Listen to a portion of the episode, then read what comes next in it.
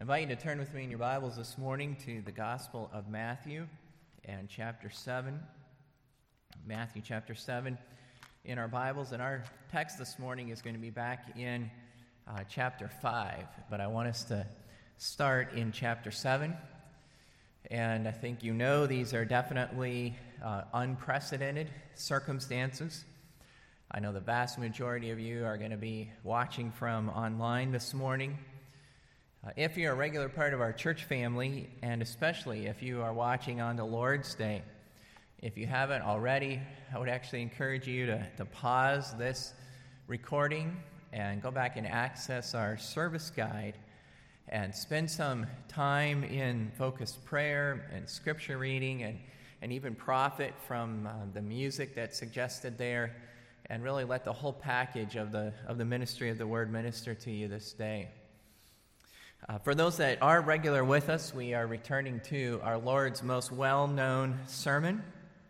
And this Sermon on the Mount, I think, as you know, starts back in chapter 5. It continues all the way uh, through chapter 5, 6, and right to the end of chapter 7.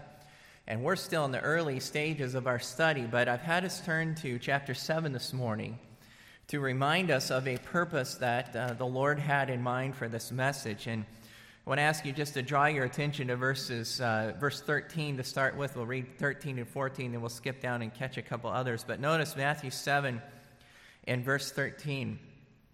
Enter ye in at the strait gate, for wide is the gate, and broad is the way that leadeth to destruction, and many there be which go in thereat. Because strait is the gate, and narrow is the way which leadeth unto life, and few there be that find it. And you can see the Lord's talking about being on a path that is either headed to destruction or on a path that is headed unto life.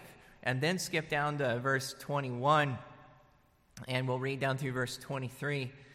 Notice he says, Not everyone that saith unto me, Lord, Lord, shall enter into the kingdom of heaven, but he that doeth the will of my Father which is in heaven. Many will say to me in that day, Lord, Lord, have we not prophesied in thy name? And in thy name have cast out devils, and in thy name done many wonderful works. And then will I profess unto them, I never knew you. Depart from me, ye that work iniquity. And it's in light of these various expressions, again, leading to destruction or leading to life, or here in verse 21, entering the kingdom of heaven, or the end of verse number 23, really being banished from the Lord's presence. It's in light of those kinds of expressions that I've stated uh, the, the purpose of this message as evangelism. As Jesus preaching to see men recognize their lost condition and of the danger of their being separated from God forever. And the fact that some in this audience that heard the Lord preach this message might say, Lord, Lord. Uh, that's an indication that that some of them at least believed that they had an attachment to God. They thought that they were okay with God on account of the fact of their religious heritage and their upbringing. On account of the fact that they even kind of details it here that they have done some acts of, of service in the name of God. But Jesus is warning these people that thought that they were okay with God, that they were still in danger. And all the way back to chapter 4 when we were there, and Matthew gave us just a, a very brief introduction to the preaching ministry of Jesus. He wrote that the theme of Jesus' preaching was repent, for the kingdom of heaven is at hand. And with that statement of the theme, and combined with the clear evangelistic thrust of the Lord here at the conclusion of the message, we have explored the first four Beatitudes that begin this sermon as pointing to expressions of a repentant heart. And if you'll go back with me now to uh, chapter 5, you can see uh, that in verse number 3, the first of the Beatitudes, repentance involves men confessing that on their own their spiritual condition is one of utter destitution. To be, as verse 3 says, to be poor in spirit is to confess that in myself I have no good to earn me any standing with God. In verse 4, repentance involves mourning. Blessed are they that mourn, and mourning is grieving about my many sins and, and offenses against the law of God and the person of God. In verse 5, uh, repentance involves the meekness that is spoken of there, the, the tender, humble response to the preaching of the word that, that exposes and confronts my condition. Repentance admits that I, I am rightfully under a death sentence because of, of my sin. And then going into verse 6, repentance involves an earnest pursuit of being right with God. Blessed are they which hunger and thirst. There's that earnest pursuit, it's a priority. Uh, and, and in this case, what the appetite is for is for righteousness. Now, as we noted last week, those of us that have uh, the complete New Testament have a more thorough knowledge that what we need to be right with God in the first place is for the very righteousness of Jesus Christ to be credited to our account with God. Jesus, remember, met all of his obligations to God and man, and that's what righteousness is.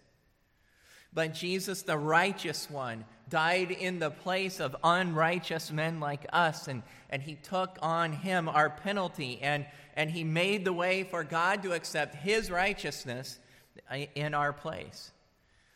And when a man turns to the Lord in repentance, he doesn't merely desire to be positionally right with God, but he desires for the Spirit of God to transform his conduct to be more and more like Christ himself, to be more and more practically righteous, practically right with God. And these are all qualities of the repentance that turns to the Lord. And these qualities reflect a gracious work of God in the life. These aren't signs of weakness. These qualities are, are a sign of the first word of each of these verses. Blessed are the poor in spirit. Blessed are they that mourn. Blessed are the meek. Blessed are they which hunger and thirst. We've, we've talked about that blessedness as, as indicating divine favor. This is a, a, sign of God's divine favor that by His grace, um, these qualities of repentance are being worked out in the life and seen in the life.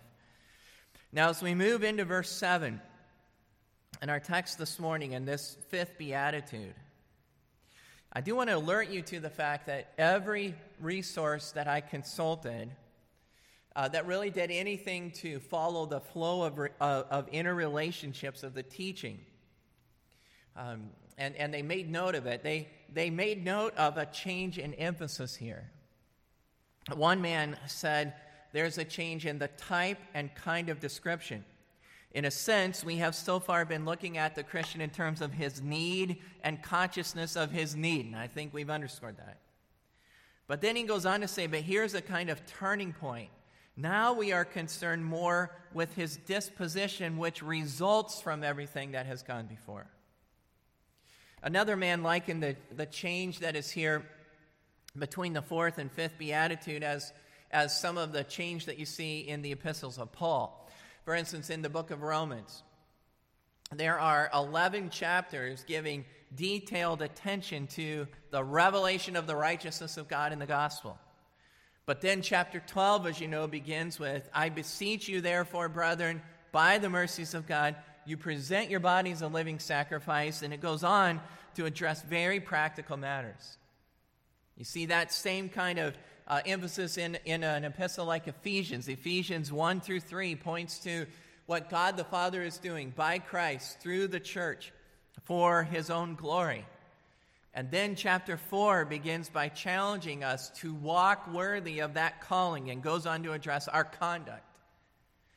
And, and this commentator said, as, after he commented on that kind of emphasis and the parallel, he said that the first Beatitudes show how a man must stand in his relation as a sinner to God, spiritually bankrupt, sorry for sin, meekly humble. The remaining Beatitudes will reveal the transformed character of the one who has now been touched by Christ's Spirit and is progressively made in Christ's image. Another said the first four Beatitudes express in one way or another our dependence on God. The next three, that outworking of that dependence. And, and just one more, the title of another man's study of the fifth beatitude, I think captures it as much as any. And it just, it just was simply titled The First Evidence of a New Life. The first evidence of a new life. Now, now I can't really say with dogmatism that this next beatitude is more important than any that follow it. But I would say that it is very thought provoking that the first evidence of the new life that Jesus draws attention to, at least in this sermon, in verse number seven, is what? Look at it again in verse seven. Blessed are the merciful. And I wonder if we really take to heart how significant it is in the eyes of God that we act mercifully to others. It is at least the first evidence, again, that Jesus draws attention to in this sermon of this new, this converted, this, this changed life. And in order to understand what is involved in, in acting mercifully, I think we should begin by noting that mercy is, is an attribute the scripture ascribes to God. That is, that is, God Himself is a merciful person. And, and when Bible students try to group the attributes of God under major headings, mercy is pointed to as a dimension of God's love. Some of you that were in our Bible doctrines class this past summer, and, and we studied theology proper or, or theology about the person of God in particular. You know that we considered the moral attributes of God and when we talked about the love of God, we saw four dimensions of God's love. Uh, benevolence is one dimension of God's love. And, and benevolence is typically understood as the concern of God for the welfare of others and, and his acting in their interest. John 3:16 For God so loved the world that he gave his only begotten Son, that whosoever believeth in him should not perish but have everlasting life. That is benevolence, acting in the interests of, of the welfare of others. Uh, grace is another dimension of God's love and typically refers to God's bestowal of undeserved favors to man. God makes his sun to rise on the evil and good, and he sends his rain on the just and, and the unjust. And even while we were yet sinners, Christ died for us. God bestowing undeserved favor. Uh, another dimension of love is long suffering. Long suffering, or we often will refer to patience, uh, points to God's persistence to act in love over long periods of time. Some scoffers, Peter said will mock the idea of the Lord's return because of how much time has elapsed since he promised he was coming and his actual coming. And, and 2 Peter 3 9, the Lord is not slack concerning his promise, as some men count slackness, but is long suffering to usward, not willing that any should perish, but that all should come to repentance. Continuing to give even flagrantly disobedient individuals and, and entire cultures of rebels opportunity to repent. That, that's long suffering, and that is love. And then a fourth dimension of love is this attribute that, that we're considering today, referred to here as mercy. And, and I know this is really just a, a very simple observation, but part of our understanding of the term mercy is just to note that it is a dimension of love. Mercy is one way to express love. And when you move to trying to define uh, the, the scriptural term mercy in one simple statement, you do have your work cut out for you. Uh, in some ways, it's, it's easier if you split up the study by the Old and the New Testaments. Um, the, the Hebrew term that is translated mercy in the Old Testament has a strong emphasis upon loyalty to those that you are in uh, committed to in a relationship. And sometimes that, that same hebrew word uh, still capturing the idea of love but, but the combination of it with loyalty sometimes that hebrew word is translated steadfast love.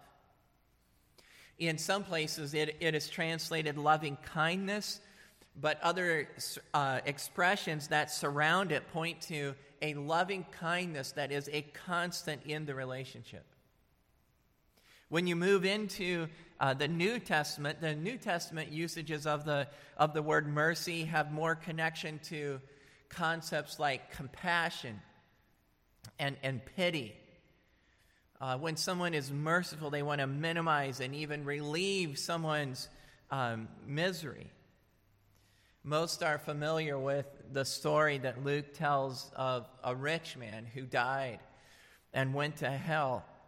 And in hell, Luke 16 says that he cried out for mercy and even for just one drop of water on his tongue. And then he added, Because I am tormented in this flame. Mercy then would be acting to relieve misery, maybe even in some cases to prevent a, a miserable circumstance from developing. Some of the New Testament usages have, have brought people to compare and contrast mercy with grace. And you've probably heard this expression, but some have said that grace is giving me favors I don't deserve, and mercy is withholding punishment from me that I do deserve. And so, like I said earlier, there, there's a fair amount of breadth to this term. But with all of that variety, and breadth to the term, I'll come back and say that there is an observable common thread. And the common thread that is found in this term is the idea of tenderness towards people in need. The, the mercy of God speaks of God's loving and tender care in the presence of man's weakness and even man's affliction. I mentioned about the New Testament term that some of the synonyms are compassion and pity or, or sympathy and, and ideas like that. The, the antonyms, the opposite, would actually range from just outright cruelty to just plain apathy. I don't care. It's none of my business, not my problem. I think that you are thankful, as I am, that the psalmist was able to write, like as the Father pitieth his children, so the Lord pitieth them that fear him. He knoweth our frame, he remembereth that we are dust. Psalm 103. And Jesus in Matthew chapter 9 was described as seeing the multitudes and, and moved with compassion because he saw them as, as faint and scattered abroad and sheep having no shepherd. That's mercy. That is, that is tenderness in the presence of, of weakness and affliction and, and tenderness in the presence of the misery that often accompanies the affliction. And when we look at mercy displayed by the Lord, we can also see an additional element. When we're looking at love, um, tenderness in the presence of, of weakness and affliction, but when we look at it in, in the Lord, displayed in his life and ministry, there's an additional element. I want to go ahead and have us turn to Matthew chapter 20. And again, we, we've seen it as an expression of love, tenderness aroused, and contact with misery, but I want us to see more than this. And, and I've had you turn to chapter 20 in just a minute. We're going to look in verse 30. But let me uh, just tell you that that what we're looking at is the fourth of four occasions in the book of Matthew where the Lord, uh, where someone asked the Lord for mercy. In Matthew chapter 9, there are two blind men that cry out to the Lord to have mercy on them. And in Matthew 15, a Canaanite woman with a demon possessed daughter asks for mercy. In, in chapter 17, a man with a lunatic son who was demon possessed asks, asks for mercy. And then the fourth occasion is here in chapter 20. And uh, just look at uh, verse number 30, and we'll read down through verse 34. Notice, uh, behold, two blind men sitting by the way, uh, sitting by the wayside. When they heard that Jesus passed by, cried out, saying, Have mercy on us, O Lord, thou son of David. And the multitude rebuked them because they should hold their peace. But they cried out the more, saying, Have mercy on us, O Lord, thou son of David. And I, I'm just going to stop here. And, and I know that you all know the answer to this question. But when they cried out, Lord, have mercy on us, did, did Jesus respond to any of these people crying out and say, Oh, I do have mercy. I, I feel your pain? Well, we know that that's not all that he did. Verse 32 says, And Jesus stood still and called them and said, What will ye that I shall do unto you? They say unto him, Lord, that our eyes may be opened. So Jesus had compassion on them and touched their eyes, and immediately their eyes received sight and they followed him. Now, that's the additional quality to mercy, and an additional part of our definition of what it means to be merciful. It is to demonstrate love by tender emotion towards the needs of others that moves into action to do what can be done to relieve their distress. And, and again, we've been exploring this virtue as an attribute of God, but but with now some of this understanding, I do want to return to the flow of the Sermon on the Mount. And again, back to the observations that we were making earlier. If, if this virtue, if this attribute, if this quality of somebody's life is, as it were, kind of a vital sign of new life, if it's a mark of a new relationship with God, then we, we should be able to expect that connection to be made in other scriptural texts. And it is made. And I'm not going to have you turn now, but, but just listen. And if you're taking notes, maybe go ahead and write these down.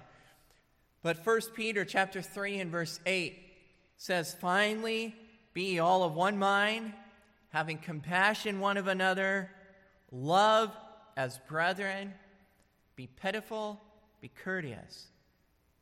Now just think of that. Love as brethren. What, what are qualities that, that would mark a brother or sister in Christ? The qualities of love that would mark a brother or sister in Christ. Well, they're words like compassion and pitiful and courteous. Or think of 1 John 3 and verse 17. Whoso hath this world's good and see his brother have need, and shutteth up his bowels of compassion from him. How dwelleth the love of God in him? You, you see, you, you have the resources, and you see someone in need, and you have no compassion. How can you say that you have the love of God in you? James chapter 1 and verse 27 says, Pure religion and undefiled before God and the Father is this to visit the fatherless and widows in their affliction, and to keep himself unspotted from the world. You'll know when God is really at work in a life because there, there is a quality of love that is fitting for a child of God, that, that's compassionate and pitiful and, uh, and sees needs and, and where they have the resources to whatever they can to meet that need. On one occasion, Jesus had uh, a doctor of the law, uh, a, a student. I'm going to call him a skeptical seminary student. Jesus had a young man that was trying to find fault with his teaching. And the young man said, So, what do I do to inherit eternal life? And Jesus responded by pointing to the law, Deuteronomy chapter 6, which calls men to love the Lord their God with their whole heart and love their neighbor as their self. And, and, and Jesus, by saying so, was again attempting to get this young man to see his need. He was religious. He knew a great deal of the scripture, but he was lacking true love. And, and the young man realized the implication of that and attempting to defend himself said, Who is my neighbor? And, and the force of that is to say, Oh, yeah, so what neighbor have I not loved? And Jesus responded by giving the parable of the Good Samaritan. And you remember that there's a man who comes into the presence of thieves and and he's beaten and he's wounded and he's really left for dead and a priest passed by and did nothing to help. And, and then a Levite did the same. But a Samaritan, seeing this Jewish man in his need, the Samaritan stopped to help someone that, that typically on any other day would have despised that very Samaritan. And Luke's account says a certain Samaritan went to him and bound up his wounds, pouring in oil and wine, set him on his own beast, and brought him to the inn and took care of him. And on the morrow, when he departed, he took out two pence and gave them to the host and said, Take care of him, and whatsoever thou spendest more, when I come again, I will repay thee. And after relating that story, Jesus said to this young man, Which of these three thinkest thou was neighbor unto him that fell among the thieves? And this man responded by saying the obvious He that showed, it's interesting he used this term, he that showed mercy on him. The, the man who did something, who went to him, who bound up his wounds, who who cared for him and who invested his time and his even his money to try to relieve the, the misery. The one who showed mercy that's the one who was uh, who was a good neighbor and that's the one who expressed love. And this tenderness that cares for people in need and, and their misery and moves into action that to, to relieve it that reflects the heart of the lord and I think you know that what Jesus is preaching about in this sermon was not just someone doing, you know, occasional acts of charity as if they did their duty. What Jesus is talking about is a heart that knows and demonstrates the Lord's love for miserable people. And, brethren, we need to be reminded that miserable people are not just poor people. Every life that is racked by sin is miserable, even if it lives in a nice house and wears nice clothes. Brethren, what, what measure of the Lord's heart to rescue people from their misery in sin do we know in our own lives? How full are we of true compassion that moves into action to minister to the needs of those in misery. And I think we do need to be clear that mercy isn't just giving somebody what they desire, um, giving somebody what would make them most comfortable for the moment. If it's just merely indulging their whim, could be in the end detrimental to their welfare. Love must operate in in conjunction with the entirety of what we know of the person of God. But a merciful man will be involved with a tenderness that moves to, uh, to relieve the affliction of those that are needy. And as I reflected on this virtue as uh, a first evidence of a new life, I thought it really does fit with what I've observed about people over the years. There are those uh, who make professions of faith in Jesus and, and they claim to know him, but they really aren't all that moved about the condition of lost sinners around them. In some cases, I've seen it even early on. That if somebody makes a profession of faith, but they, they just want to kind of keep that profession to themselves. They aren't gripped with concern for lost family members and, and friends and, and their true miserable condition in their sin. They just don't even really see that as a compelling need. And over the years now, I've seen it enough to have significant doubt. When you see someone that has a lack of a burden for lost family members, and, and lost friends.